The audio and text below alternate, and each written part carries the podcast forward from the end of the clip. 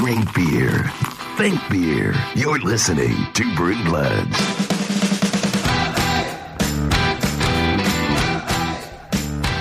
Eat, drink, and be merry, for tomorrow we shall die. That from Egyptian Chancellor to the Pharaoh, Imhotep. Man, that's one of your better fake quotes. It is, and one actually pulled from history. I got in my little tiny time machine, went all the way back, Well- put some mascara in my eye. Well, you looked in a history book and found a name. You do put all these names associated with uh, the beer quotes, even if they had nothing really to do with beer, and maybe they never even drank beer. You're just like, that's a historical figure that sounds authentic. That's a name I pulled out of my ass. Sure, yeah. Welcome to episode 65 of Brew Bloods. We are back on the scene with one a of many beer things you've done that. And this is a very special episode for us. We've got an interview with one of our beer heroes, Michael Peticolas of Peticolas Brewing. And we've talked to him before, way back, uh, I don't know, probably 15, 20 episodes ago. Very, and we were at the uh, Untapped Dallas uh, this year. That was a very different type of interview. very less intelligent, more drunk. Um, More just talking about how great his stuff was and then casually asking a question. do you like beer? He got some great beer. Do you, do you enjoy the brewings of beer? do you like some, How brew go? do you like hop?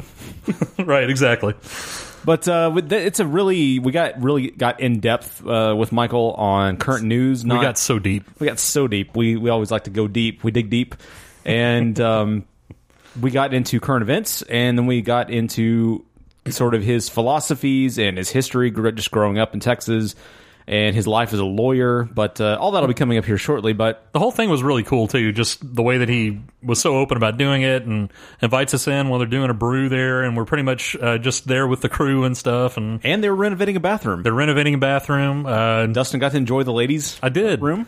I did, and then they, uh, you know, of course, poured some beers for you too, which Yes. was was pretty awesome to do just in an off time like that. Yeah, he was uh, quite quite generous.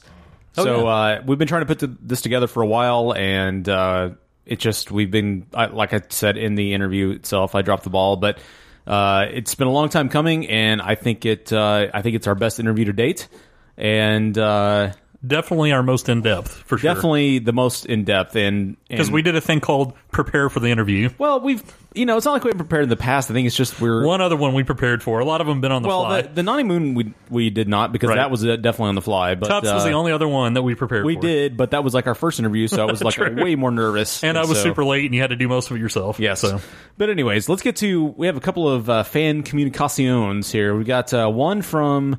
I've got an email here. Electronic mail. They didn't fax it. They didn't fax it. Send it by uh, pigeon. We do have a, fa- a fax line if you want to try to fax. We'll print it out on our dot matrix printer. But If you like to send it by pi- uh, carrier pigeon too, we can do that. that's true. Just send it to Dustin's house. Mark is always at home, so you can just send it to his home address. And I have a coop at the top of my house where I get all my carrier pigeons. He pretty much has a motorized chair that takes him around this house, so he never has to get up and do anything. This uh, this email, yeah, it's very WALL-E style, very idiocracy. Uh, this email comes from one Troy. He says he's uh, this is Troy from Aikman? Ohio. Oh, Yeah, you know that's a name you don't hear much anymore. Is the is the name Troy? I know. That's the, why my mind immediately went there. It seems like a more '70s name, like spinning out of like the '70s college culture or something. I don't know. Like you think about, you would think that with the success of the Dallas Cowboys, that uh, there'd be a lot more Troys in this world, but True. not a lot of Troys. How about like a Royce? Do you Like- hear that very much? Royce is even that even goes farther back. Though. You think so? Who's going to name their kid after Royce City? Uh, hopefully, no one. exactly. That's exactly why you don't hear the name Royce Or Royce Curtis, or, or Royce Curtis. Who's going to name their kid after Royce Curtis? That's true. Nobody. because no one knows but who that Troy, is. at least, is a popular Right. media figure. That if if people, are, if dumb people are going to name their kids after Twilight book characters, then you think they could name them at least after a successful athlete. There's not a lot of Hanks, even though we had a successful run of King of the Hill. And you good should name yourself after a Mike Judge character. Yeah, you should. You should. Like uh, Mountain Dew Camacho, Right. Pres- President uh, Hector Elizondo Mountain Dew Camacho. Exactly. That's what you, sh- Troy. That's what you should name your next baby. is Hector Elizondo Mountain Dew Camacho. And then the next one can be Hank. Yeah, Hank Pepsi Right. Camacho. Uh, anyways, his email he has nothing to do with that, but uh, he says, "Hey guys, first of all, I don't appreciate the uh, just the assumption that we're guys. I, I mean, maybe I'm just a lady with a really deep voice. That's possible. I don't know. I don't appreciate that uh, malification of our culture here, but I'll allow it this time. Never, never proven that uh, you aren't. A That's female. right. Nobody's ever seen me. That's true. I could just be tucking it back, or I could be uh, not have one at all. That's true. Could be only, hot- only one person can confirm that. That's right. I could be hot dogging it in my taint. You'd never know. but he says, "Hey guys, listen to the most recent podcast where he talked about Stone's scheme to aid smaller brewers, and this is our reference to Greg male with a Koch's uh, fund of where he's trying to help brewers who are looking to expand and they need help financially rather than selling out." Uh, he says, "Living here in Ohio, I'm getting excited for the BrewDog Brewery to open, and you well should be." But he says, "What do you think about their equity for Punk's finance scheme? If it works, can you see this becoming a trend?" Equity for Punks is uh, basically Brewdog's plan. They they're basically crowdfunding without the aid of Kickstarter or oh uh, GoFundMe. I think is another one. Sure. Um, Go f me. Fund it up. Uh, I think it's a cool idea. I'm kind of surprised that I, I go back and forth on this. Right? It's kind of like the Green Bay Packers. Right? They're they you can buy shares of the team. Right. And it kind of gives you a sense of ownership and pride in that team Gives you a vote. gives you a vote. And I don't know, honestly, I don't know all the details about equity for punks, other than it's mu- it's very similar in that you can buy you can buy shares in BrewDog, and it allows them to build more craft beer bars. It allows them to build new breweries, and they're building this one in Ohio so that they can get more beer to America. I'm guessing it's also like ownership in the Green Bay Packers in that uh, ultimately you don't really have say over what Brewdogs does or anything like that. That you're just uh, funding an account that allows them to do things, and you get like some maybe some ownership pride, like you said. Right. Yeah, that's. Uh, I, would guess it's the same kind of thing. You're So, basically putting on eh, the, brew, the BrewDog jersey, Right, Your- exactly. Your, little BrewDog cheese hat, as it were. Right. I think it's a cool idea. I don't know. I, I forget. I, I considered it briefly. I can't remember all the rewards you get with investing at various levels. Um, I think it's a cool idea. I think and, what- and this guy could invest at the highest That's right. level. There is no doubt. my portfolio is so luxurious. He would get so much investment. so it's the best portfolio. it's a tremendous investment. Um, I don't. I think it's a cool idea, but I think part of the problem here is, well, for the bigger, well, the the mid-sized brewery that's looking to expand, I think it's a good idea. If you have public favorability and you have public awareness, if maybe I don't know if if you can't get if you get denied by Greg Koch or I don't know what all of Greg Koch's terms are to get that money sure. if you can get it, I think that's awesome. I think it's great because it's a, it's a sign that people are voting with their dollar literally for your brewery to keep to prop you up. Right. I think it's a great idea. I think it's cool. Uh, our one of our guy our friends Vagabond Saints on Twitter, he has uh, a clothing store that he just opened in. He's our uh, guy. Alberta, Toronto. Yeah. Can- Canada. I can't remember. I forget which. Uh, or maybe it's I don't know. Somewhere in Canada, he has a store. he designs custom shirts, hats. Uh, he designed our logo from the break room.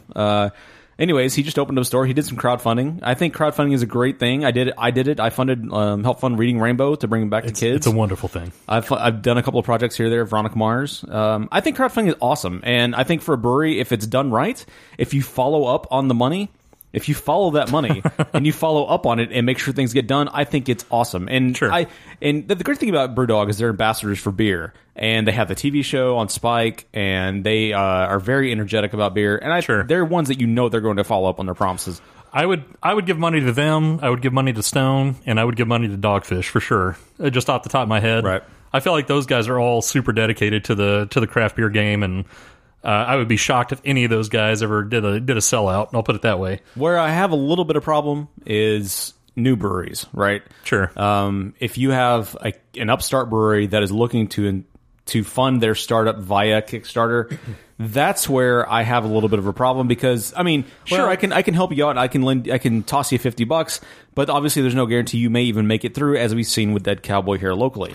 Yeah, and you know that's interesting that you mentioned that because I had an opportunity back in the day to fund 512 in Austin, and they actually gave you ownership shares and said, you know, if we get this off the ground and go, um, you get a name, you get your name and a brick wall, I guess, at the brewery that says you were an original fund, uh, someone that funded it, and then you also had that percentage share of the actual company going forward. Probably would have been a good idea to have done, but I didn't do it at the Eh, time. well, Uh, but you know, that's I mean, that's kind of a cool thing. Yeah. That's more of a venture capital type investment. You know, it's it maybe it's uh, I don't know what you'd call it. Is it the is it the angel funds? I can't whatever the rich guys do where they yeah, angel funds. yeah, you know, it, it's probably more along those lines. I wouldn't put uh, my 401k into something like that. Right. But if you got a couple of bucks, I don't mind, uh, and you actually like what that brewery's going to do, and uh, I don't know, I don't have a problem doing that either. I, I just think you need to. You need to be aware of what you're doing. If you're going to put it in with uh, BrewDog, I mean, obviously you shouldn't put any of this money in an investment expecting a big return.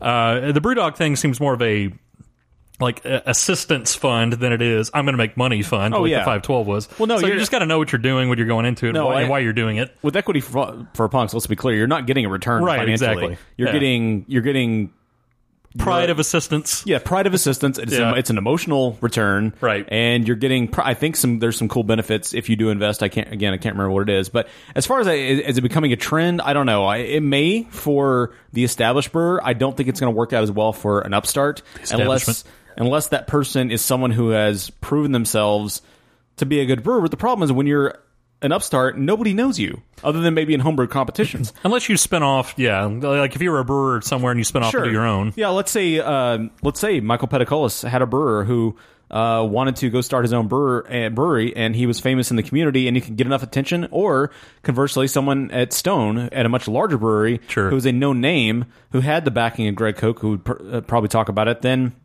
maybe that would work. Sure. But just for your casual upstarts, some guy who just wants to hop in the game, I don't see that becoming a trend because that's I don't think a lot of people have a lot of faith. But for your guys who have been established and who are looking to expand, I think it could become a good way to expand and get that financing without selling out. Those other guys will have to go to a true uh, uh, angel type fund, Right.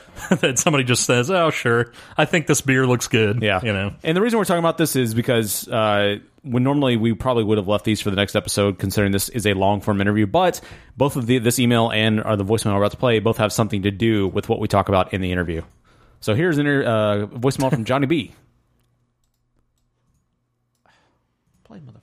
On Brew Bloods. Hey, Brewbuds, this is Johnny B. Uh, giving you a call. Just wanted to give you a heads up. Just listen to the episode. Uh, kind of interesting news.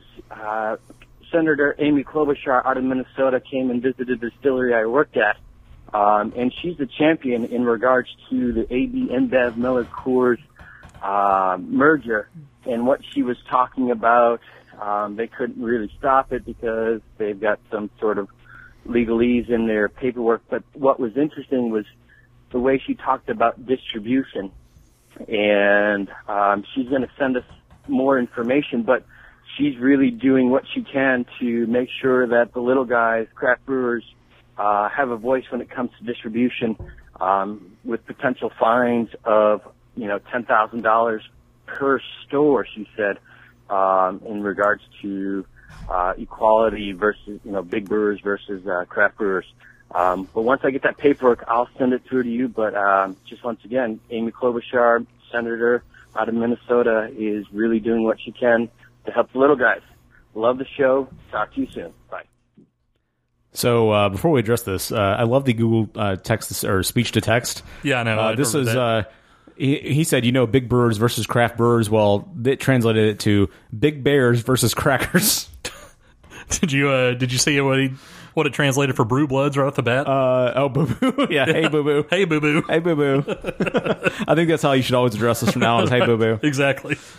Yeah, that's uh, that's uh, that's interesting. I, I don't know that I have a lot to really say about that, other than when you send us that paperwork, we will send it to our show attorney, Right. Exactly. the Brew Bloods barrister Ryan. He will uh, decipher all the legalese for us. exactly. He can maybe break it down and let us know what that means in plain terms. Yeah, because I mean, don't be surprised. We read it about a second grade level, Oh yeah. and I speak it at about a three year old level. So Our reading comprehension is about the same as Trump's vocabulary, yes, exactly. We have about a hundred word vocabulary. so, as you've noticed. but he will. Uh, Ryan, our, our show attorney, will break it down into pictures Right. and little pop ups. He'll he'll he will craft an entire pop up book just for that. He'll do it, and then we'll say, "Now tell me like I'm a three year old," and then he'll even dumb it down even more. Puppet shows, all kinds of Right. things. Uh, but yeah, thanks for the thanks for the input, and it's good to know that. I, don't know. You, I feel conflicted about the whole politics of the situation. That she, if she's the champion for the merger, that kind of worries me. But if there's a bent for the craft brewer, okay, I'll listen at least. Yeah, Um, absolutely. I, I don't. I don't know the whole. we- As we talk, we get really in depth in the whole politics and, and the show about about how politicians are affecting us and affecting the craft brewer specifically, not us, but the craft brewer. So Uh, Michael makes reference to that too in the interview, yeah. taking things out of the political spectrum and the influence that has. Yes. So I think it's time we should just get straight to the interview. This is our interview with Michael Peticolas, the owner, proprietor, head brewer, whatever title you want to give him. Uh, top to bottom, he is everything Peticolas. Michael Peticolas of Peticolas Brewing Company.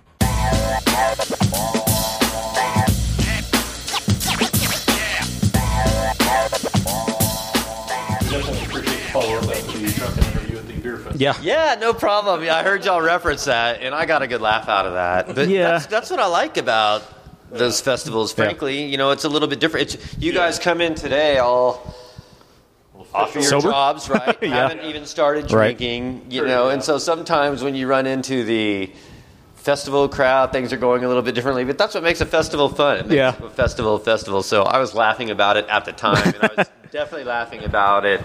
Uh, when you referenced it on the show I listened to today.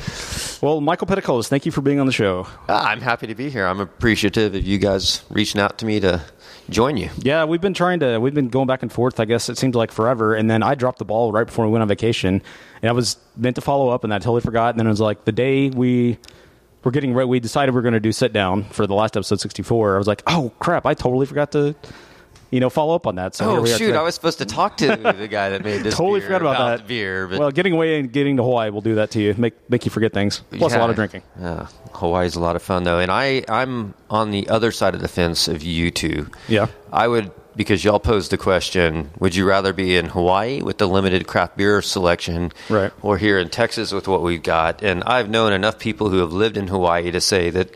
It's awesome and it is paradise, but living there you feel so far removed. Yeah, and all of those that. guys have eventually moved back. So I'm taking the other answer, and I'm going to say I would rather live here in Texas with our supply than Hawaii. Fair enough. So just for the record, I wish- record straight. You you, uh, you definitely take my wife's perspective because she fears that it would be very removed and we would get tired of it after after a certain point as well. Yeah, the two week vacation is awesome. Yeah. But the uh, four year trying to figure out phone call times to call your friends. Oh, I, I- I don't know. Yeah, when I was there, I worked three or four days on mainland time. So I was starting work at 4 a.m.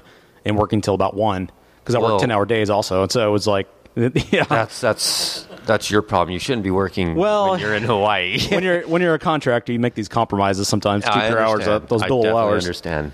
So we wanted to, we definitely want to go back and start from the beginning and figure out how this whole thing came to be. But we did talk about last episode um, a little bit, um, although we recorded it. It came out after the news came out, but we recorded it before that news came out. So we co- kind of sort of mentioned it that. Uh, you have a lawsuit, you and several Revolver and the uh, I always want to call them the Injustice Society, but that's from DC Comics. Uh, Live Oak. uh, Live Oak and uh, what's the Injustice uh, Institute for Justice, not Injustice. Ah, yeah. Yes, that uh, you guys filed a lawsuit last year to uh, get rid of uh, SB six thirty nine, which is the sales restriction law, which is where it's part of the three tier distribution system, and basically you don't you sell your distribution rights. And they can do whatever they want with them after that. You can never get any other compensation for them, right? Do I understand yeah, that I mean, completely? y- you've got the basis there. Right. Um, when you sign a distribution agreement in Texas, you are signing with an individual distributor. So for whatever the territory is, it can be very large or it can be very small. I mean, you can actually enter into a distribution agreement with a distributor for a single address. So, for instance, if I wanted to get into a location I haven't had success getting into, um, you know, maybe American Airlines because they basically only buy beer from distributors, then I could, you know, give away rights as small as that very address. Mm-hmm. And, but I do want to correct you because you said you can sell those rights. You can't currently sell those rights. In Oh, you can't? past, Okay. You could sell those rights. So uh, you can only have a single distributor in a single territory, and then the length of that agreement is basically into perpetuity. It is almost impossible to uh, void a contract with the distributor. There is a good cause exception if you can actually show good cause, and the distributor has a period of time to cure their defect. Um, but if you are successful in breaking that contract, one of the measures of damages is the value of the brand. So if I wanted to break my contract with distributor A, um, and I was successful in arguing that it should be broken and I should get my territorial distribution rights back, then I would have to pay distributor A whatever the value of my brand is. Right. Um, so what happened in 2013 when they passed the uh, SB 639, as you've alluded to, it made it illegal for a brewer to sell those territorial distribution rights to a distributor. Where prior to the law being passed, you would have competing distributors um, approaching various brewers to, uh, you know, basically make the play that hey, we would like to distribute your beer, and we are such a firm believer of you and your brand. We're willing to pay you for the right to distribute your beer because it basically lasts into perpetuity, and they're your only distributor. Um, and so you could receive cash value for the brand that you had built.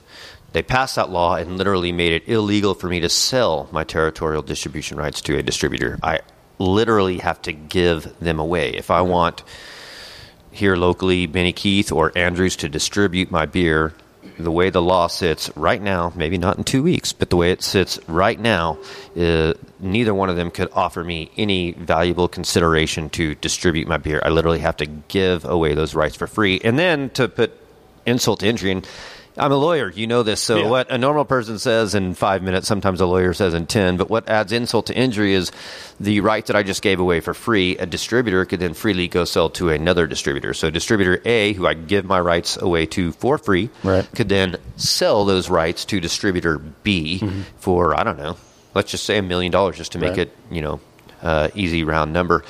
And I have there's nothing I as a brewer can say about that agreement. That's between those two parties, and so you've got a distributor who received rights for free, who then benefits.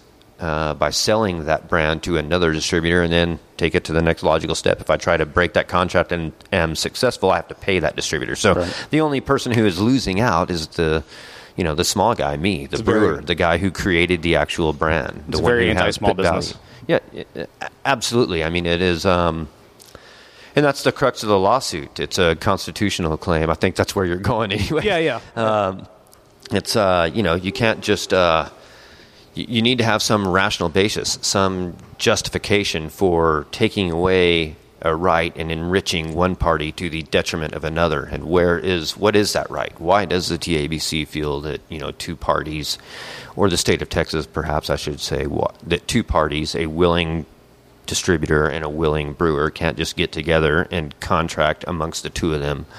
um, in any way they say, see fit. You know, so they of course have defenses, and whether those defenses will ultimately prevail, we'll see. Time will tell. So why? Because we're obviously not lawyers here. Uh, why a lawsuit versus trying to enact legislation?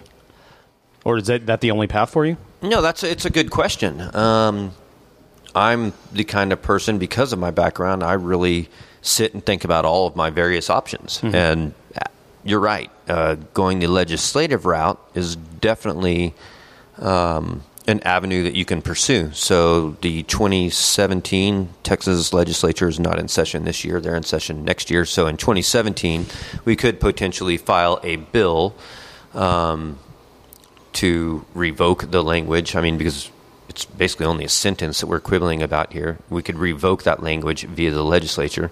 So that is one avenue. You could do that, or we could still do that. Is that going to be the guild's agenda? Um, I don't know whether it would be or not. I mean, this is something you kind of goes through a process with all of your other guild members. You know, what is most important to the Texas Craft Brewers Guild? Right. Um, and so I think of I've got that avenue available to me, um, but I also have the avenue of taking it out of the legislature altogether. Uh, you know, uh, taking it out of politics, if you will. I mean, there's and rest assured, politics are a very big part of what happens in the legislature, um, in session and out of session. And so, you know, to have the ability to go through the court system to put it in the hands of an independent judge who doesn't have a dog in a fight, who doesn't raise money for you know uh, from distributors, uh, and let them rule upon an issue of law, where, where you're not really talking to a legislator or a lobbyist about you know a law that should be passed or what its effect is. You're talking about you're talking directly to the court and addressing an issue of whether or not that law is valid. Is it constitutional? Right. And so for me, um, I'm I want to exhaust all of my legal remedies. I'm not going to just exclusively go down one route to the detriment of all the others. I'm going to try whatever I can, but I wasn't going to sit back and uh, do nothing when I built a brewery and am doing my best to build a brand to have the legislature literally take away my rights. I, Right. I took a personal affront to it, frankly. Understandable. I mean, I built a career protecting people's rights. So when my rights were taken from me, it was, uh, I like I said, I kind of took it personally. So, it, uh, to me, when I read this, it sounded really ridiculous. But the Assistant Attorney General, Karen Watkins, said that a change to this law could lead to, quote, societal ills like organized crime and prostitution. Is there, it seems, obviously, it seems like it sounds outlandish, but is that, is there any real concern from that? And and just to add on to that too, I think another one of the concerns they brought up that I read in the Austin American Statesman was the fact that if let's say brewery A sells their distribution rights to the distributor for 50 grand and brewery B sells their distribution rights for 200 grand, then there's going to be unfair. Uh, they're going to be able to handle that in an unfair way based on however much they paid for those individual distribution rights. Do you think there's any merit to that either? Uh, all right, yeah, a couple different questions there. Um, I'll try to remember them both as I address them.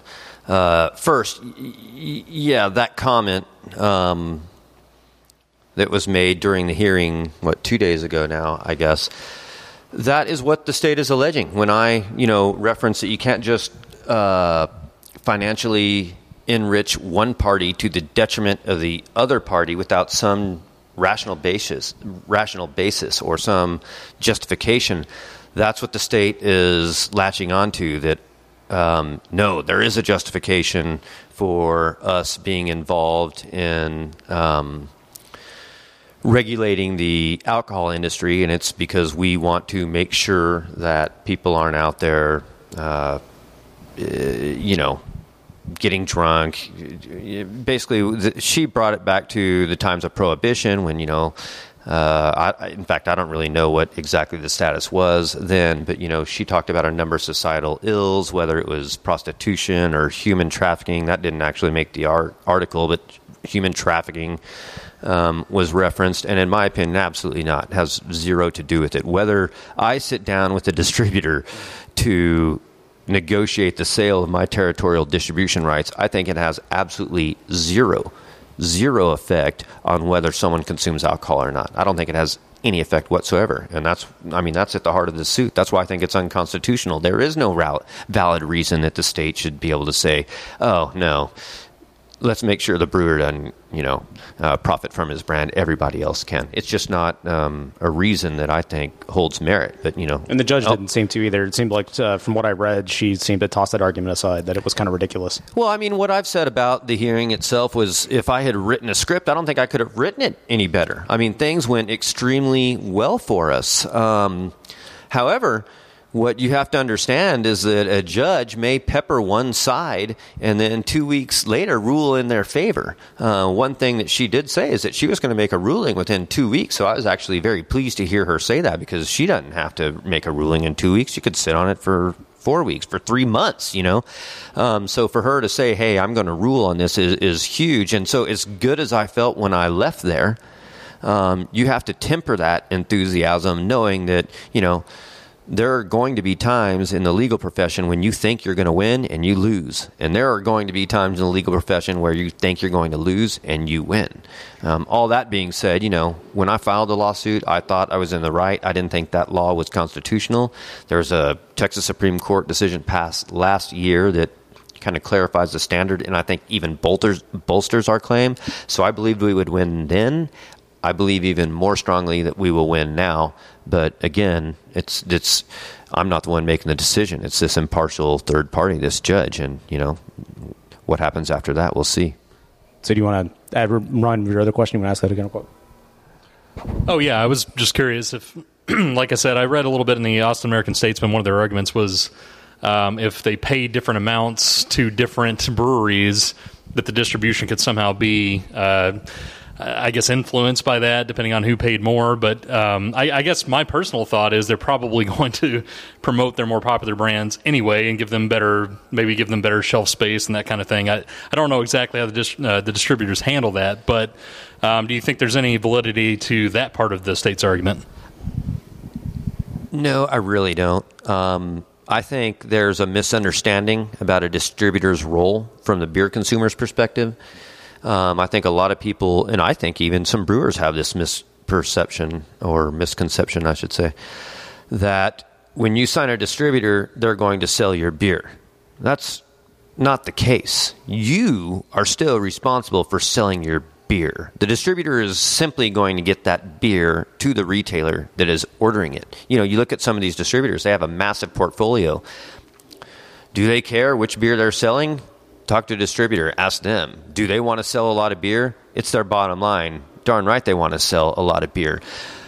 But the um, real crux of it is the brewer. You're still responsible for selling that beer. So if I sell my rights to, or give away my rights, if I can't sell them to a distributor, I don't expect that distributor to sell my beer. I'm going to continue to sell my beer, which is again why I think I'm in the right. This is my brand I'm selling. So do you have to sell to uh, this, for instance, because we don't know? Do you sell to like if you were going to get your if you decided to start bottling and uh, you wanted to put it in Kroger? Do you have to go to Kroger directly, or distributor do that for you? Well, that's a good question. Um, a distributor is going to have some inroads, some folks that you can talk to. Right. There's absolutely no doubt about it. I mean, they deal with those people day in and day out. So they have the ear of the people um, that make these decisions. But I'm the kind of guy that I'm still going to go in there, Right. Um, and I'm going to sell to these guys, and you know, make sure that they are being taken care of, and that we're providing whatever it is that they need. And I guess Because, the, I mean, some of it's, uh, you know, once you sign a distributor, typically they're going to merchandise that for you, make sure it's okay, but you can't just ignore it and think it's all being done. You better stay involved. And if there is an issue, address it with your distributor. And you're looking for a distributor that you have a good relationship with and that does this for a living and uh, uh, is going to be able to handle whatever you throw at them. No, but the distributor does handle exactly. Let, let's just say again, like Marcus said, if you did bottle your beer, they do um, have some influence on if you're at the eye level shelf or if you're at the bottom shelf and that kind of stuff too, right? Is there any kind of I don't know how the breweries interact with that part, but I've heard that from. Uh, we've had discussions with other breweries that have had that concern when they did sell off uh, their distribution rights to say what kind of uh, exposure we're going to get in a Kroger or a you know a Tom Thumb or whatever. And I guess I don't know exactly how that works, but uh, I would think the distributor kind of makes those decisions based on what they feel is more popular and will sell more, right? Or if they get, or if maybe they get more money from the individual brewer. I don't know exactly how that works, but Well, again, we're talking about you know three different levels of the three tier system: the manufacturer, the distributor, and the retailer. And ultimately, the person who gets to, to decide what beer they have on their shelves is the retailer. I mean, if I, if I own a grocery store, I don't care what my distributor says. I don't care if they want to put if they want to put a beer that is not selling at my grocery store at eye level uh, all the way across the refrigerated section, I'm going to say no. I'm not going to do that. Um, they can provide you sales data and help you make that decision and show you what is selling and what is not selling. Um, and that's where you, you know, it's they're it's they're, they're a resource, and you use that resource, and they're a valuable resource. I mean, these distributors, they're great at what they do. So back to the assistant AG, there there wasn't a lot of context around the statement in the article that I read, but she said that the quote the distributors do not control the entire legislature. At least there is no proof that they do. Is that is that an argument that you guys levied during your during your art during your your arguments? I mean, or was that just something she inferred and tossed out there on her own? Well, throughout the course of a hearing, uh, you know, you would actually do address facts or issues that sometimes aren't necessarily germane to the question of law before the court, but it will help with context. And so, if a judge is confused about how things are operating, um, they may ask for clarifying uh, questions on that. And so, what where that question came from in the courtroom was reference to how uh, state uh, SB 639 was introduced into the legislature, and there was evidence basically showing that uh, the WBDT had, uh, for all intents and purposes, written the nearly exact language. I don't think it was exact, but very close to the actual language that ended up being in a sponsored bill. And so there was uh, a, a bit of an evidentiary paper trail that we were able to demonstrate. And so I think that comment of, hey, they don't, distributors don't control the legislature, you know, that is one thing. But when you follow it up with, well, at least there's no proof Yeah, they right. do, you know, that, that Yeah, that, well, I Kind of think- says it all. I think we all know how Washington works, and even in the smaller, in the local governments, it's lobbyists. Man, they have far too much power, and they are known for writing bills and handing them over to reps. So it's not uncommon practice.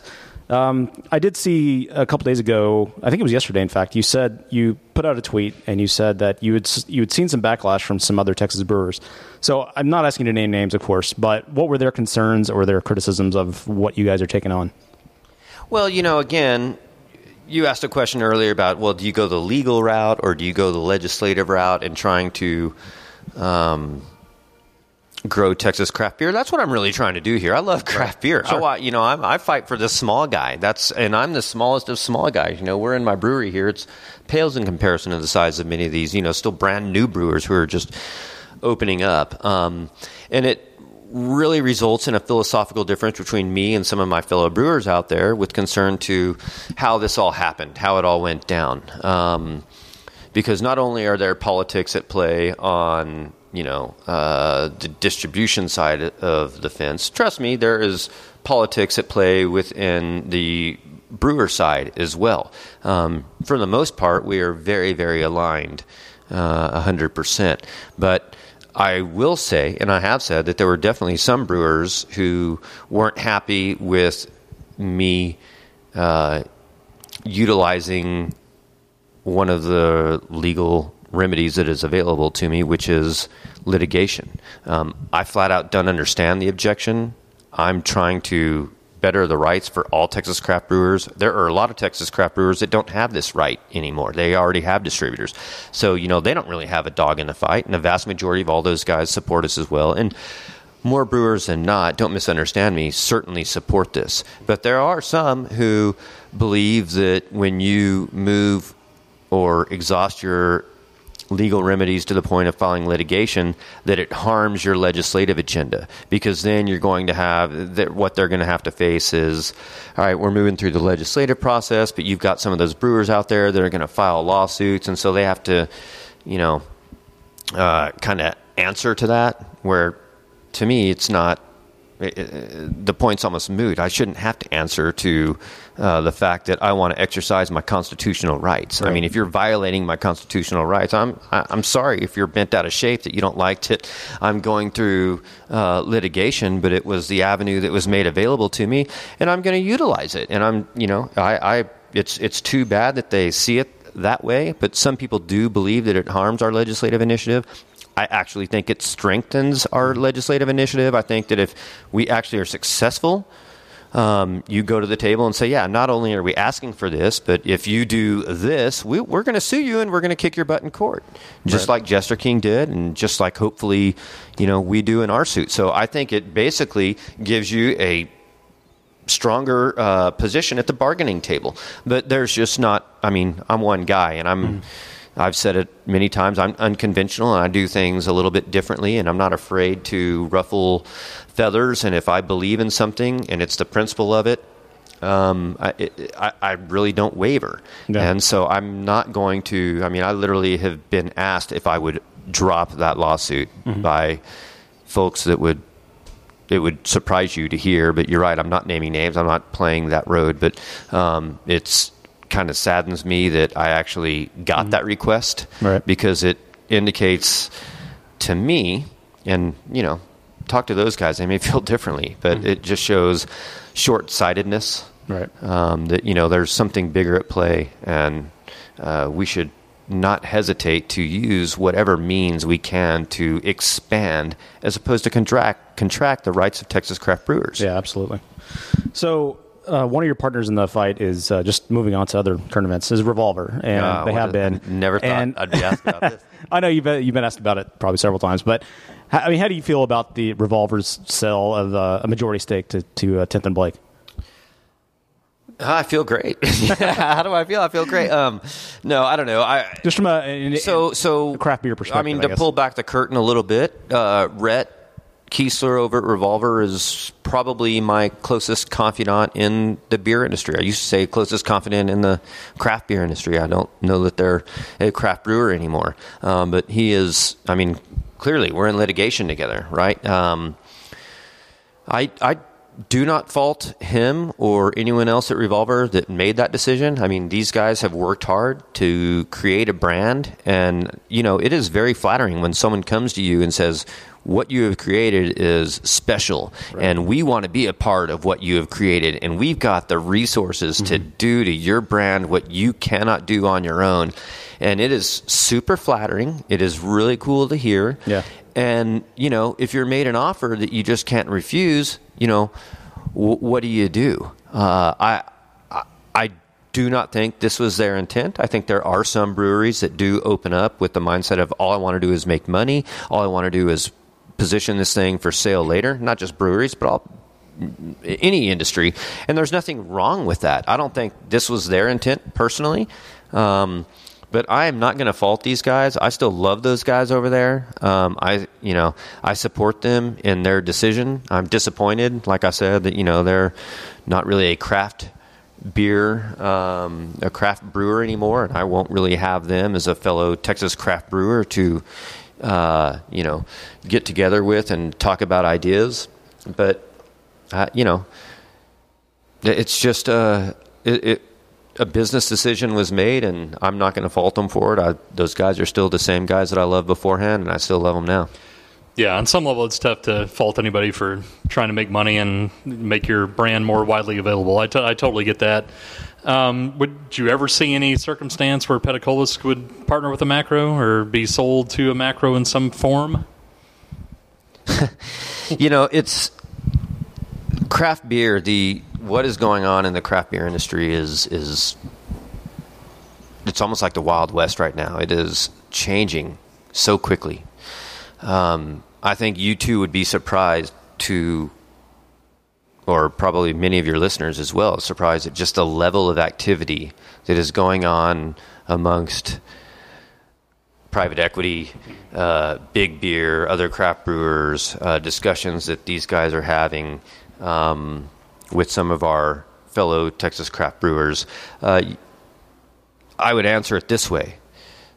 You know, I part of my vision is to be uncon, freedom to be unconventional, and I like to be able to uh, do things my way, and that has allowed me to do things differently than most. It's one of the ways I distinguish myself and my brand, and so a sale oftentimes will leave you in a position where you can no longer do things your way, and so it would be very difficult for me to go down that road.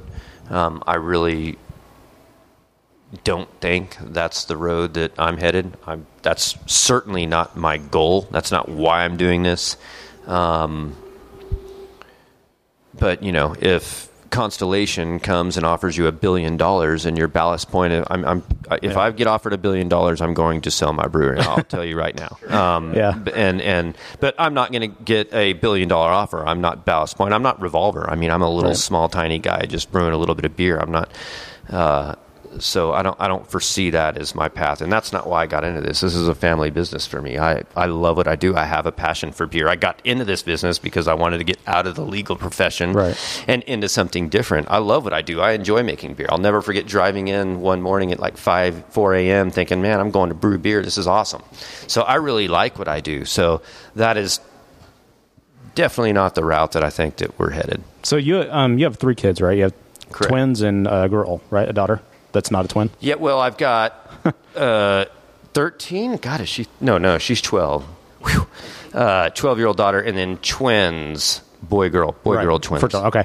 So do you? I mean, they're all really young, obviously. Do you? Do any of them show interest in your business? And do you ever have any dreams of them taking it over when you decide to, you know, roll into retirement? Yeah, absolutely. Uh, I mean, it's a whole nother issue because transitioning from, you know, uh, generation to generation for a business also presents a unique set of problems.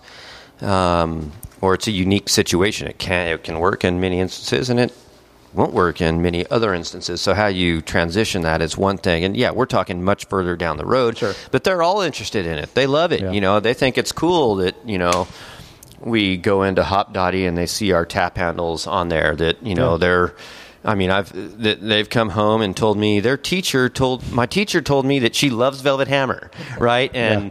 so then we I see the teacher. I'm like, cool, that was really cool. And she goes, right after I told your kid that, I thought, should I have told their kid that? You know, but I love that. They enjoy that. I mean, they've been a part of it since the start. I mean, it's named after, it's got our name on it. You know, I can remember it on day one them going out like the first tour we ever had, trying to offer up stickers, and people say, "Yeah, I want a sticker," and then they just be like, oh one dollar you know. And so, yeah, Yeah. they absolutely enjoy this. My son definitely uh, loves to talk beer, and you know, my oldest daughter, she's just already got the entrepreneurial spirit, whether Yeah. it's a brewery or something else. And you know, it's, we're watching Shark Tank and doing all that, so she'll probably be a small business owner of some sort or another. But you know, you never know what the future holds, and that's you know, that's a ways down the line.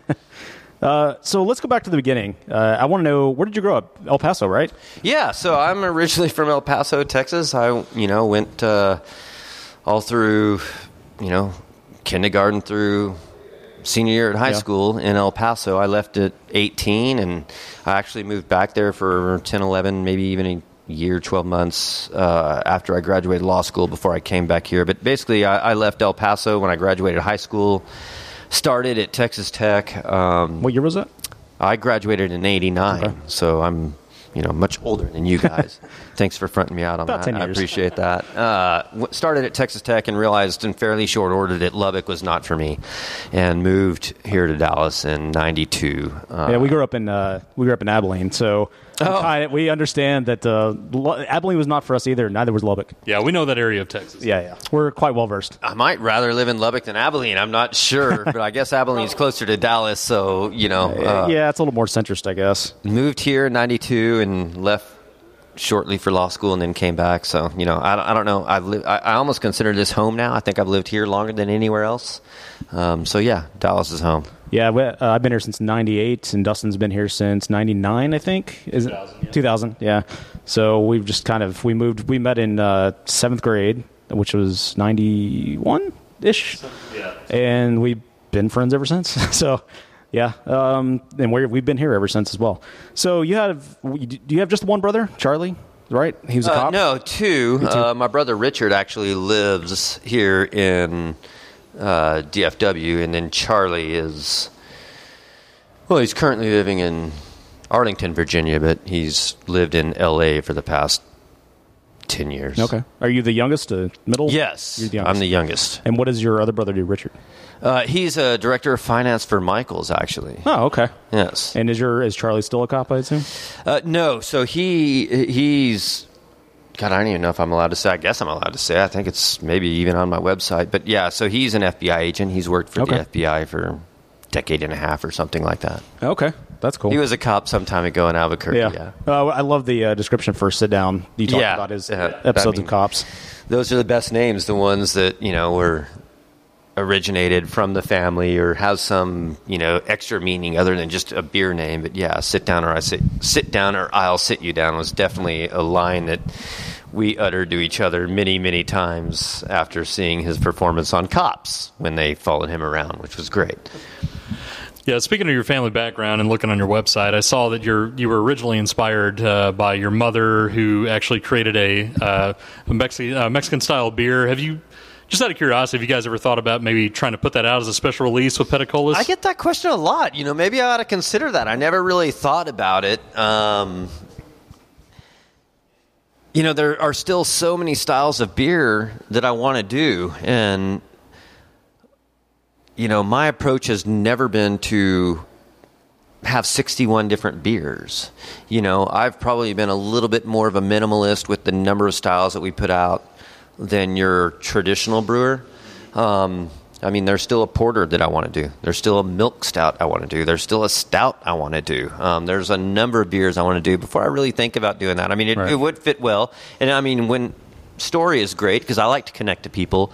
And so maybe there will come a time, and the more I get questions about it, the more likely I am to do it because I am very, very responsive to what the market wants. And so when people are talking about that, uh, hmm, I start to think, well, maybe that is a good idea. Uh, but you know, it's also a matter. All right, well, are you asking that question because it's would make for a good story, or are you going to want to drink that kind of beer? Right. Was your mother still with us? Yeah, absolutely, she is. She stopped brewing not long after I got into it, saying, "Well, forget this. You know, your beer's so Yeah. much better than mine uh, that I'm not going to do it anymore." But yeah, she actually lived in El Paso most of her life, but she just recently moved here to North Texas as well. So, what does she think of your uh, your success and your brewery? Oh, she loves it. I mean, uh, she thinks it's great. I think I think she gets a big kick out of going into local bars and Yeah. you know saying, "Hey, that's my son's beer." You know, Yeah. that's my son's beer. She she she gets a kick out of it for sure. I think all my family members probably Yeah. do. I mean, I've been hit up by Peticolas all over the country saying, "Oh yeah, we're related via Alfred Brown. I need to buy a T-shirt or something like that." So I, I think it's been pretty general consensus among the Peticolas clan, and you know, there's not a ton of Peticolases, which is one of the reasons we named the brewery after our name. But yeah, they've always they've given us a great deal of support, and they seem to take a lot of pride in it. So I found your uh, your uh, law website, and I saw that in there. It said you're the, the fifth generation trial attorney. Uh, so why did you choose to leave personal injury law or law altogether? So really, the story is that before I went to law school, I put together a list of the goals that I wanted to accomplish in the legal industry, and uh, I went on my way practicing law and really enjoy the practice of law.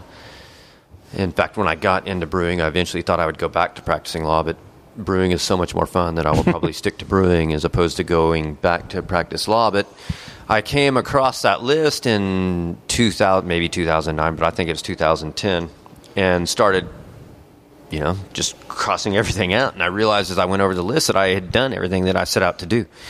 And I'm not the kind of guy that can just really go through the motions. I, I really want a challenge. Um, I want the day to challenge me. And so I started thinking about, all right, well, if I'm going to do something else, what would I do? I mean, practicing law, as you said, a fifth generation attorney, attorney was in my blood. That was kind of always, you know, this is probably what I'll do. You know, maybe I'll end up doing something else. Um, but, you know, I always had that in my back pocket. Um, and so that was the the route that I took. But of, ultimately, I was in a position. I thought, well, let's do you know, let's make a passion a job. And I really have two passions in life, and it's beer and soccer.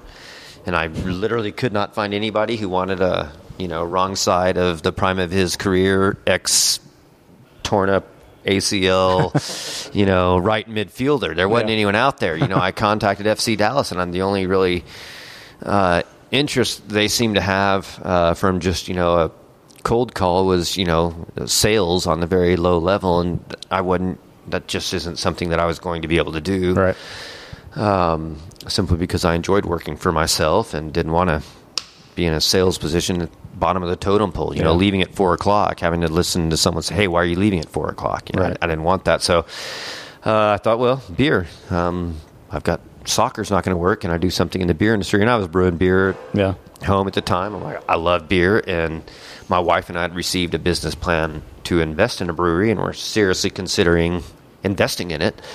Um, till one night, you know, we were really talking about what we liked about what the plan entailed, or what we liked about the plan itself, what we didn't like, and then one night she's like, "Well, why don't we do this ourselves?" And that's literally when the light went off over my head. I'm like, "Yeah, why don't we do this ourselves?" Because Dallas at the time was the largest city in the United States without a brewery, and I thought, well, it's either because there's no market for it, which is a very, very real possibility. You better consider that, or no one's capitalized on the opportunity. Obviously, I thought it was the latter as opposed to the former, um, and also thought, yeah, if I don't do it, I think when I'm 70 years old, I'll look in the mirror and regret it. And Right. I don't want to have the regret. I would rather try and fail uh, than to never, you know, give it a shot at all. So, what are so starting with that business plan? Would have been the what's the process of starting a brewery, or at least your experience? What were the and what were some of the challenges along the way?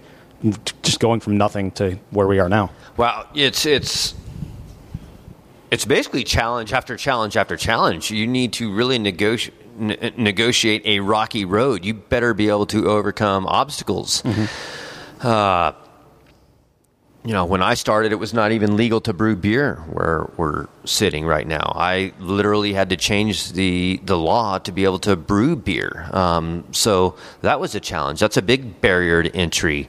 Uh, you know, I educated myself. I enrolled with the American Brewers Guild and took their intensive brewing science and engineering program. I'm a big believer in education, but I wanted to have some education and some way to figure out how to scale up what I was doing in my backyard Right. at five gallons to you know 500 gallons at a time. So there are definitely points in this process where uh, it's there's one point in particular where it's kind of no looking back, but you're going through the process. Hey, I've educated myself. You, you write a business plan. If you don't write a business plan, you you're fooling yourself. It'll really make you ask the hard questions of yourself as to whether or not you know it's going to succeed. But where it all really hinges is opening a brewery is a capital intensive process, mm-hmm. right? And once you write that check for all that brewing equipment, at that point, it's you know what, all you know, full sail ahead. Right. Um, there's no turning back. That equipment is now starting to be. Uh, uh, produced and you are in it. You're in it for the long haul. You know, you've written this massive check. I mean, Right. it's a big check to get this equipment um, rolling. And then the next thing is, all right, well, that equipment is going to show up in X number of months, and I better have a facility ready to receive said equipment. And there's just bumps all along the way. I will never forget talking. Uh, you know, our first year, we were fortunate and uh, we won a gold medal at the Great American Beer Festival, and there were, I guess, Revol- Real Ale had won something as well. And I was talking to a guy over there, and he mentioned one of the problems that they were having. And I'm like, oh my God, I thought by the time you were your size, you had that figured out. And he's like, oh no, the problems just get bigger and more frequent the bigger you get. And that was kind of an eye opener for me to realize, oh, there's just always something else. There's always something else being thrown at you. I mean, State hmm. Senate Bill 639, for example, there's Right. another one, you know, a curveball out of left field. Mm-hmm. So you just need to really figure out how to roll with the punches. I'm a big believer in it's not what happens to you it's how you respond to what happens to mm-hmm. you and you need to figure out and you know reflect and figure out what's the best method of responding to this uh, obstacle to this situation that may be difficult that's been you know put before you So you've you're I won't say you're famous for it, but you're you don't bottle right now. You only distribute to within 39 miles of Dallas. And I've got another question on that in a minute, but is keeping thing is is one of the reasons for not bottling is keeping things as financially lean as possible because yesterday we saw that Grapevine, I mean Specs put out a tweet that said they were shutting down completely. Uh, but actually, what they're doing is just going down to a tap room only, and they're not going to distribute beer anymore. Is that one of the reasons for not battle, by, uh, bottling? Is because you're trying to keep things, keep the challenges as few and far between, especially financially? God, don't- lot, lot, so many ways to answer that. Yes, yes, yes. That's the answer to that. Um, there are a number of factors that go into that. So, you know, no, n- none of these two breweries that are around here are exactly identical, and there's more than one way to skin a cat. You know, what works for one uh, brewery is not going to work for another brewery. The route that Revolver took wouldn't work um, for me. You know, and part of it is how are you structured. Uh, again, yeah, I don't have. I own 100 percent of this brewery. I don't know how many other brewers out here are can actually say that, but I literally own all of it. I don't have to go to an investor. I don't have to go to a bank. I don't know a penny on this place.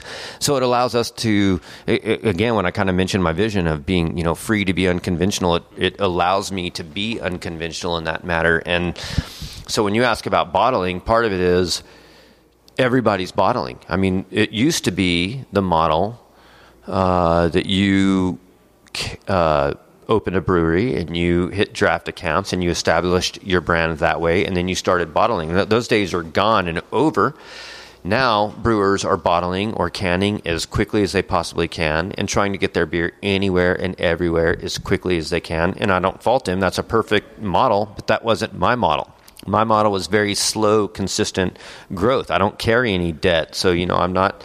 Uh, uh, I, I reinvest in the brewery constantly. We've been through two expansions, but uh, protecting myself financially, absolutely, that's a facet of it. But probably a bigger facet of it is a everyone else is doing it, and I'd rather do when everyone zigs. I like to zag.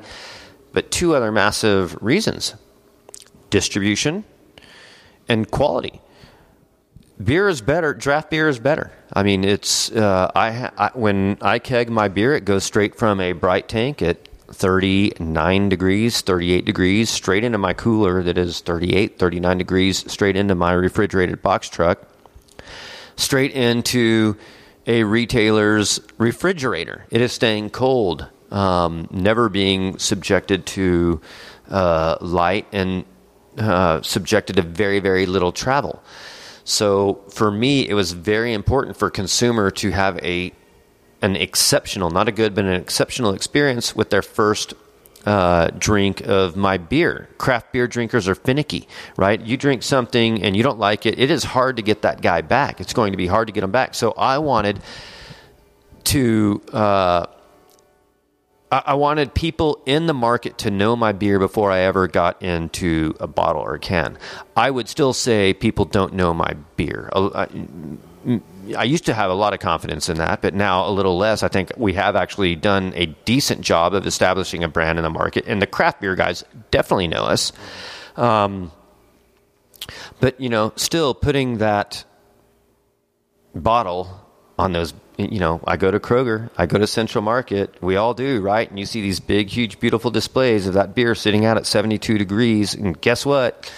It's degrading right? And unless you're really investing in proper bottling equipment or proper canning equipment you're killing your product, right? I mean, you could get into it, do it very inexpensively for fifty thousand dollars, and put something that's going to let all kinds of oxygen in and stale that beer. And then guess what? That first drink of that beer that that consumer has, if that's their first beer, they're going to be like, "Oh my god, I don't like this," mm-hmm. I, and it's not at all what the brewer intended. I, I use an example of a local brewer here who makes a beer I absolutely love. One day, my wife brought home a six pack. I opened up one of those beers and poured it. And I was like, oh my God, this is nowhere close to what this beer is supposed to be. And it really reinforced in my mind. I mean, I know the beer. I love the beer. I'm going to continue to order the beer because I know the beer. But I think about the regular consumer who says, oh God, that was my first experience with this beer. I'm not going to drink it anymore. Yeah. And so that is also a problem. Um, size is also an issue, right? You know, if because, because if I'm going to get into bottling, you know, I'm not going to do a little fifty thousand dollar expansion. You know, you're t- you're talking about a half million dollars, Right. right. To actually bottle and do it properly, um, not just do it. I don't, I'm not about th- I'm not about doing things quickly. I'm about doing them properly. So if I'm going to get into it, I want to do it properly. But then it goes right back into distribution. I can distribute these nice big kegs, 15 and a half gallons, five gallons to these retailers who make great return on the beer that we sell him, who know us by name, who enjoy us, who we literally, you know, eat together. Go, I go to the restaurants, I support them. When you go to Kroger and drop off beer, they don't care about you or who you are. They want you to go straight in that shelf. Hey, Michael, that shelf, uh, your guy wasn't in here. He left Yeah. at 10 last night. It's, you know, it's, it's nine this morning. We need that thing straightened out again. Right. And I don't have the resources to uh, distribute beer in a pack, pa- the package game it's a different model. Um, again I, I don't know that consumers know that. I don't know that all brewers know that until they get into it. But distributing a packaged product as opposed to a keg is is apples and oranges. They're two different things. And can I today, right now, distribute bottles and cans and provide the level of service that I expect of my company? The answer is no, unfortunately. Until I can do it, and I'm not saying that I can't, uh, you know, there are some examples of folks out there who have done it. I'm not going to do it. Um, a distributor can really, really, that's where, you know, it comes into, well, heck, if I'm going to distribute and I need a distributor and now I have to give my rights away, you know, it's a, right? So it plays right into that. But there, so it's not just a yes, no question, a yes, no answer to the question. There are Sure. so many facets of, of bottling that Right. people don't necessarily think. Yeah, there's a lot in there I'd never even thought about. So, speaking of being small, why? it's wondering. It says on your website you only distribute to 39 miles around Dallas. Why? Why not 40? I mean, why? Is there a specific reason for 39? Yeah, the 39 really only developed because I searched long ago how far away Fort Worth and Denton are from Dallas, and one was 35 miles from my brewery, and one was 39. I think maybe Denton's further, maybe Denton's 39. And so that just stuck. I'm like, look, that's as far as we're going to go. We're not going to go any further. And it goes back to the fact that I can't. For me, it's about not having the beer there on one occasion. It's about always having that beer there, the repeat customer, right? So when I have, I want my beer to be at Meddlesome Moth every time I go there. It's and this is again where I differ from many other breweries. I'm not. It's not about getting anywhere and everywhere as fast as I can. I want to saturate this market. It's only becoming more and more hyper local. Five years ago, Five One Two made a nice local beer that I would drink here in Dallas. Well, you know, fast forward to today, any beer from Austin is not local. You know, and and maybe a few more months, Fort Worth beer is not local to Dallas anymore. So for me, it's about this location, and I don't want to just send a truck down to Austin and drop off beer because, again, I haven't figured out how to service that market the way I service the market here. If there's an issue, you call us, and we're handling that issue, if not that day, by the next day. And I feel like I'm selling my company short if I go down to Austin and someone says, "Hey, I ran out of beer," or this line has an issue. Oh, okay, well we, we'll be down there next Wednesday. All right. Uh, you know, that's not perfect for the customer. I want to deliver to the customer what I deliver to my customers here.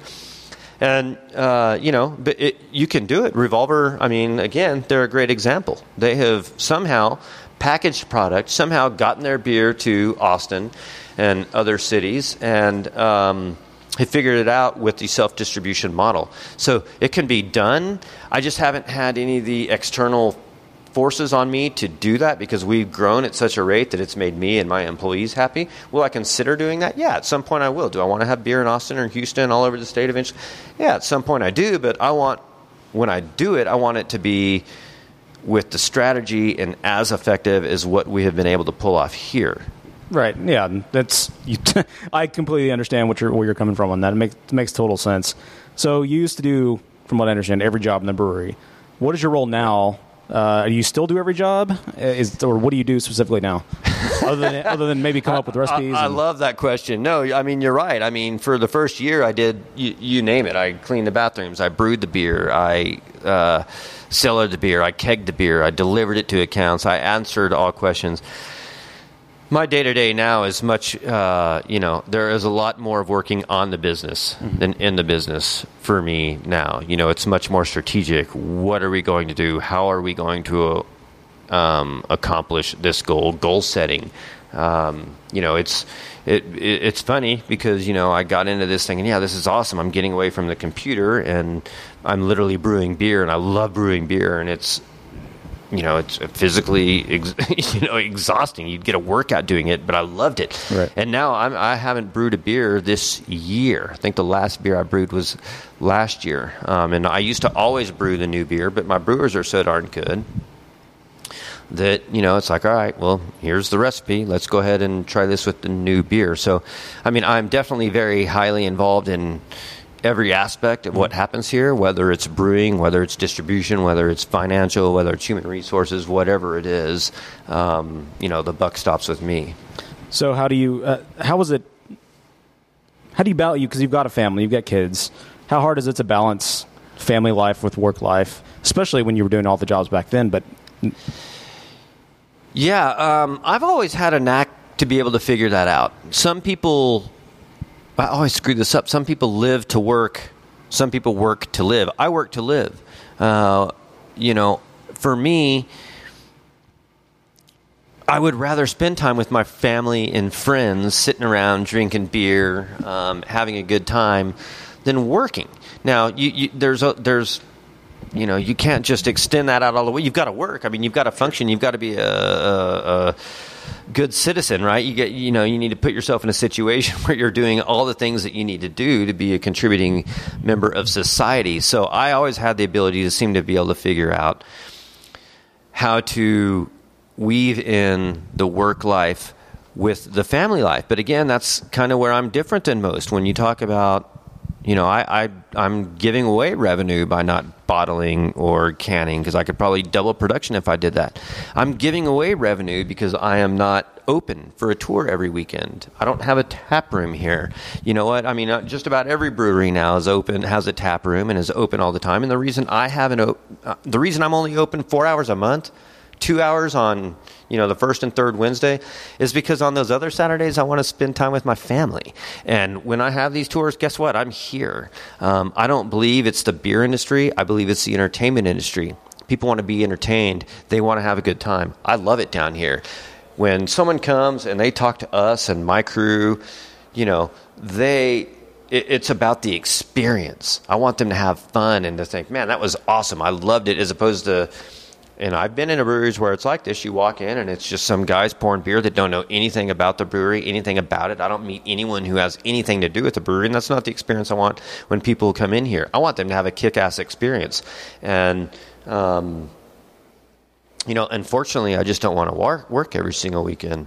Um, and as a result, I'm just not open as often. But it's a good example of, you know, the fact that I don't have uh, an investor breathing down my neck saying, well, see that weekend revenue? We could double that very easily by doing this every weekend. I don't have to listen to that. It's like, well, I, I recognize that and I know what that amount is, but that amount is not worth me not spending another Saturday with my family or friends.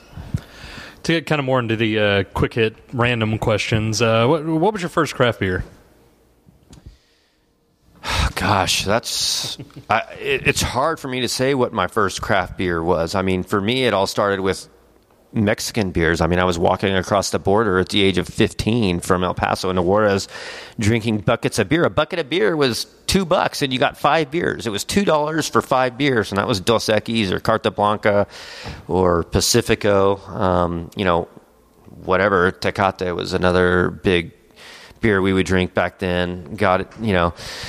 Uh, the person who really got me into enjoying really at the time we just called them exports or imports excuse me right? And really before i started enjoying craft beer i started enjoying your franziskaner your you know this julius echter hefeweizen oh, oh, this thing's awesome. And then it started to bleed into your sierra nevada pale ale right? I mean so, oh god it's still such a great beer. Oh, yeah. um, and then you know it just like the door opens up right? And you kind of say goodbye to all that you know big beer that you've been drinking before. And it's like you've got so much to explore you know? It wasn't it wasn't it was years it was a number of years before i opened up a belgian ale i remember the first time i opened up a belgian ale and i'd been drinking all kinds of beer for a long period of time and i'm like oh my god this is a different experience than any of these other beers have ever provided me uh, so you know sierra nevada was definitely one of those early ones as was anchor steam uh, but you know Yeah. your Julius Classics, Echter, yeah. your Sammy Smiths. Uh, I was drinking a lot of that as well before, you know, got into some of the jewels that you know of in the craft beer industry.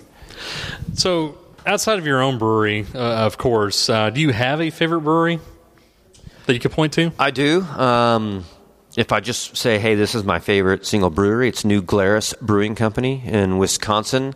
Uh, it's funny because I heard you, you know, y'all had listened to y'all's last podcast where y'all reviewed Sit Down or I'll Sit You Down.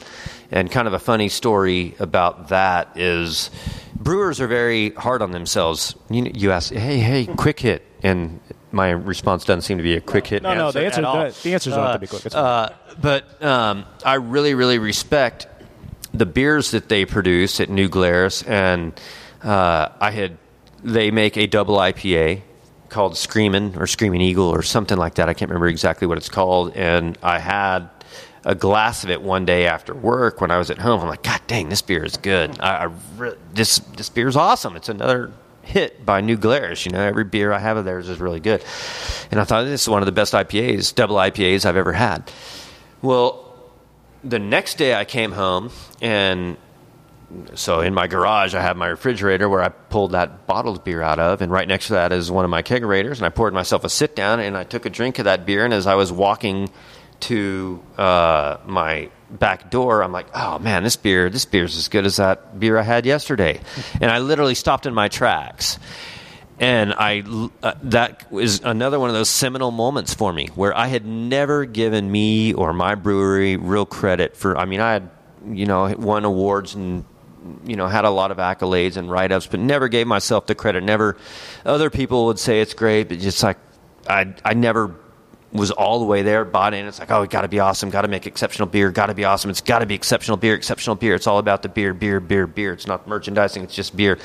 And when I literally set that down or, or brought that beer off of my lips and thought that I just said this beer was as good as the beer made or brewed by the brewery that I hold in the highest of regards, I'm like, dude, give yourself some credit. And that was the first time I literally, you know, literally patted myself on the back and said, good job. You actually are making good beer. That was the first time. Yeah, that's awesome. So, w- what advice would you give, or maybe warnings, to a startup brewer? where to start. Um, maybe just your number one piece of advice or warning. Number one, business plan. Uh, I alluded to it before. Write a business plan. You know, there's a section where you're considering your opportunities and your threats out there. Uh, y- craft beer is growing. We know that, but it's not growing at the rate of new breweries opening. Um, when I said, you know, there maybe there's no market in North Texas for a craft beer, you, you need to consider that. When I got in, and Deep Ellum got in, and Lakewood and Revolver, it was just a few of us, and there was this huge movement going on. And D magazines writing articles, and the Observers writing articles, and we got into the public eye very, very quickly. And we all kind of distinguished them, our, ourselves from one another. I mean, ourselves and Deep Ellum, you know, those were the first two. I was right after those guys, and we cannot be any more different in terms of how we come across, which was great because we were both able to identify with different um, consumers. But Oh, and I was going to say, now- definitely way different than Franconia and Rahr, which were really the only ones around here. Yeah, right. My understanding at the time. Absolutely. Um, but where I'm going with that is if you're opening up a brewery now, you open up to little to no fanfare. I mean, people will come to me and say, "Oh, hey, I had this brewery's beer." I'm like, "Oh, I didn't, I hadn't heard of that brewery. I didn't even know they were open." So you better have a plan, right, to differentiate yourself and be different from other people, as opposed to just try to do what other people have already done. And I might say, look at the market, right? Find a market where, I mean we were able to do that here in North Texas. North Texas was way underdeveloped. It, what happened here happened so much later than it in many other parts of the country. This has already happened. Um, so you might want to look to a place that has that. Uh, you know, and I would just say that. I mean, do your homework uh, because I mean, you referenced Grapevine yesterday. No, they're not closing, but they're changing operations, and uh, it's a changing world. And there's mergers and acquisitions and private equity money behind other folks. And are you going to have the resources? Are you going to have the know-how to get into the market and really actually make a difference? Because between me, you, and all your listeners, and everyone else who will listen, I don't think that we are done hearing about breweries that are going to fail here in Texas and North Texas as well. Yeah, there's a well, uh, you can't always put a lot of stock in rumors, of course, but one of the big ones I've been hearing lately is somebody's about to buy one of the breweries around here, like lock, stock, and you know everything, uh, just a turnkey operation. Like we saw, um, well, Firewheel when they shut down, uh, Backcountry out of Colorado bought their entire operation, and apparently I don't know who it is, but uh, there's been no names tossed around, but that's the apparently the latest rumor. So I think I think you should absolutely be ready for something like that. I mean, that's what's happening across the country. Don't think that you know uh, Texas is unlike what's happening everywhere else. And I think the revolver transaction of last week, I guess that was just last week, right? Really, kind of the Independence transaction with Heineken, Lagunitas, you know, maybe a month, two months ago, really sends that signal that this stuff's happening here, and I'm trying to tell you guys this stuff is happening here, and you should be ready for it. I mean, there are a lot of different ways to uh, move in the craft beer industry right now, and I think uh, you shouldn't. I mean, was I surprised by the revolver sale? Not in the least bit. I mean, it didn't surprise me at all. I was actually most surprised that it had taken this long. I'd maybe targeted somebody else is actually happening first, but in no way am I surprised, and I definitely don't think you should be surprised if. Um, w- with any kind of merger or acquisition or restructuring because it's it's going to happen. we want to be uh, definitely conscious of your time. So we got two more questions. Sure. Uh, what does your day look like on average? What is what? Your work day look like on average? It depends on the workday. On Monday, I was in the suit in a suit for the first time in quite some time. You know, in Austin, um, enjoying the hearing on our motion for summary judgment. It was actually kind of nice going to court, not having to prepare and letting somebody else do that. So it really depends on the Right. day. Okay. Uh, you know, today I uh, had you guys in. I actually talked to some distributors other earlier in the day, not because I want to uh, you know, sign a distributor because I really don't want to sign a distributor. I enjoy distributing my own beer, but you know that's part of the being in the industry. Um, you know, part of the day prior to that was strategy with some of the things that I will be doing over the course of the end of this year and into next year. I do have to say it's impressive that you do self distribute because um, I, I think we mentioned this on the episode that you listened to, but Velvet Hammer is one of the most common craft beers that appears everywhere. You know, maybe Deep Ellum IPA and you guys seem to be the two that uh, get in everywhere. So I, I feel like that. uh, you know, we talked to other craft brewers that have self distributed in the past, and it seems like that's quite uh, quite an intense process to be able to uh, maintain all of those different taps and, and deal with all those relationships. So, um, yeah, Franconia was one that we talked to, and uh, Lakewood was one we talked to, just to mention a couple um, when they were self distributing. And so that's that's very impressive that you guys have been able to have such a presence and, and get into all these locations. Yeah, I mean, we're really running two businesses here. Uh, when you talk about my day to day, I'm operating a brewery. I'm responsible for the brewery's operations, but I'm also we're running a distribution business. I'm also responsible for a distribution business. Um, and I definitely take pride in how we've been able to penetrate the market distributing on our own. I think, I don't know for a fact, I think we're actually the largest. Uh, we're a small brewery still, but I think we're the largest self-distributing brewery. But I'm I remain a big believer that um, I can represent my brand better than anybody else can. And when that distributor walks in with 20 brands, I think our guy that walks in with one brand can do a better job servicing that customer. Um, but you know, time will tell. It's only there. There are limits to self distribution. I will tell you. I mean, one of the you asked about. Hey, I would love to have a big giant cooler in Austin, and then I could distribute out of Austin, right? Well, well, guess what? There's a law that says I can only have my beers spend the night at my manufacturing facility. So when any of these brewers from North Texas send beer down to uh, Austin or Houston or wherever, if they don't have a distributor, that beer has to be back here by the end of the day. And so you've got these tired drivers on the road um, going back and forth. So, you know, it's a, just kind of another example of, oh man, our back's against the wall. We really can't have a distribution operation there. You've got to do this, as my buddy Rhett has uh, mentioned, this Berlin airlift to distribute beer to another city. Think about trying to distribute beer to El Paso. It's a 10 hour drive. Yeah. Wow. That is very daunting. So, last question. It's kind of silly, but uh, you know, in Texas, we have several personal injury lawyers that had have like the Texas Hammer. They have you know crazy nicknames. Did you ever have a, a nickname like something I- ridiculous? I, I detest all those nicknames. I'm that's just the off. You know, you mentioned the long line of lawyers that I come from. If I had, if you know, if I had it my way, we'd go back to 1970, and you could not even advertise. Right. Lawyers couldn't advertise back then. You're handing out a card. That was your advertisement.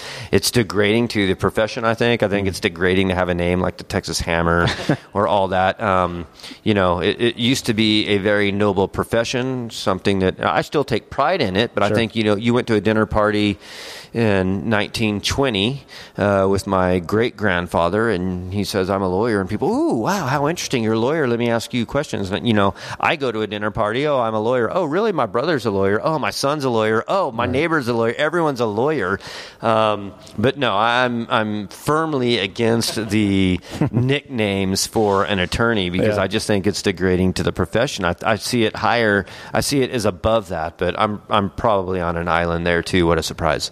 Have you seen uh, just as a last last point? Have you seen the guy? Uh, I forget his name. He just he calls himself the Law Hawk, and he's the one that did all the ridiculous. Oh yeah, I have seen that. That guy's now awesome. again. Entertainment is Yeah, entertainment, right. and that's hilarious. And if you're going to do it, you know, Yeah. go go all the way. You know, do it all the way. I mean, he's doing it as well as the guy from Better Call Saul. You know, Yeah, and, and if you see, if you, I heard an interview with him just outside of that, and he talked about obviously it was just for a marketing stunt, and he's he actually comes across as way less uh, full of himself than some other attorneys might you know come across as. So it's nice to see that he's really taking it just as parody. Yeah, and he- oh, he's really sure. using it to That- fuel his business. It's clear that that's Yeah. what he's doing, right? Yeah. So it comes across that way for sure. Well, thank you for your, all your time. Uh, thanks for hanging out with us, and uh, congratulations on all your success. Yeah, absolutely. I appreciate it, and let's go pour another beer.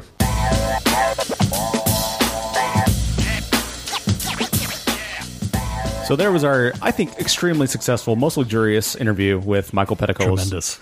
Uh, thanks again to Michael. He um, very, very gracious and uh, talked to us for a long time. So Yes, he did. On an, on an off day when he's not normally supposed to have people in there. Right, he was Well, busy. I mean, I'd say, say supposed to. I guess he does whatever the hell he wants. But when he doesn't normally have people in there. Well, thanks for listening to yet another episode of Brew Bloods. We are still here. We're going to keep going as far as you know, or maybe we'll just stop tomorrow. But that was episode 65 You of never Brew. Bloods. Call us at 469 573 beer. That's 469 665 9827. I think I have that number right. I'm getting my maybe getting my two phone numbers confused. Uh, you can email us at break. I'm sorry, brewbloodshow at gmail.com. I mean, you can email us. You there. can. You can email us either place. Uh, we're on Twitter, Facebook, Instagram at as uh, Brewbloods. If you want to see more pictures from the brewery, you can go to our website, brewbloods.net. There's also links there to subscribe to the show in every form and or fashion. iTunes, RSS, Google Play, TuneIn, other things. If you don't know how to subscribe, there's also a guide to show you how to subscribe to the show. There's a guy. Is it you? It's a guy. Yeah, it's me, like, with a completely different, more sexy Do body. you use a laser pointer? I, nah, I'm dressed exactly like Clippy from Microsoft, from uh, Windows 95. Kind of whirl into the side like Yeah. that. Hey, I'm Clippy Mark. Boop. I'm going to show you how to subscribe to podcast. I don't know why I said Sound like the, the kid from Overboard. That, that, she goes. Exactly. That kind of sound like Louis Armstrong too. a little bit. What a wonderful beer. Maybe we'll have an interview with uh, Clippy Mark next week. Louis Armstrong, Clippy Beer, Mark. Yeah. All right. Well, that was dumb. Uh, we'll catch you guys next week for Uh-oh. episode like 66. The interns don't like it.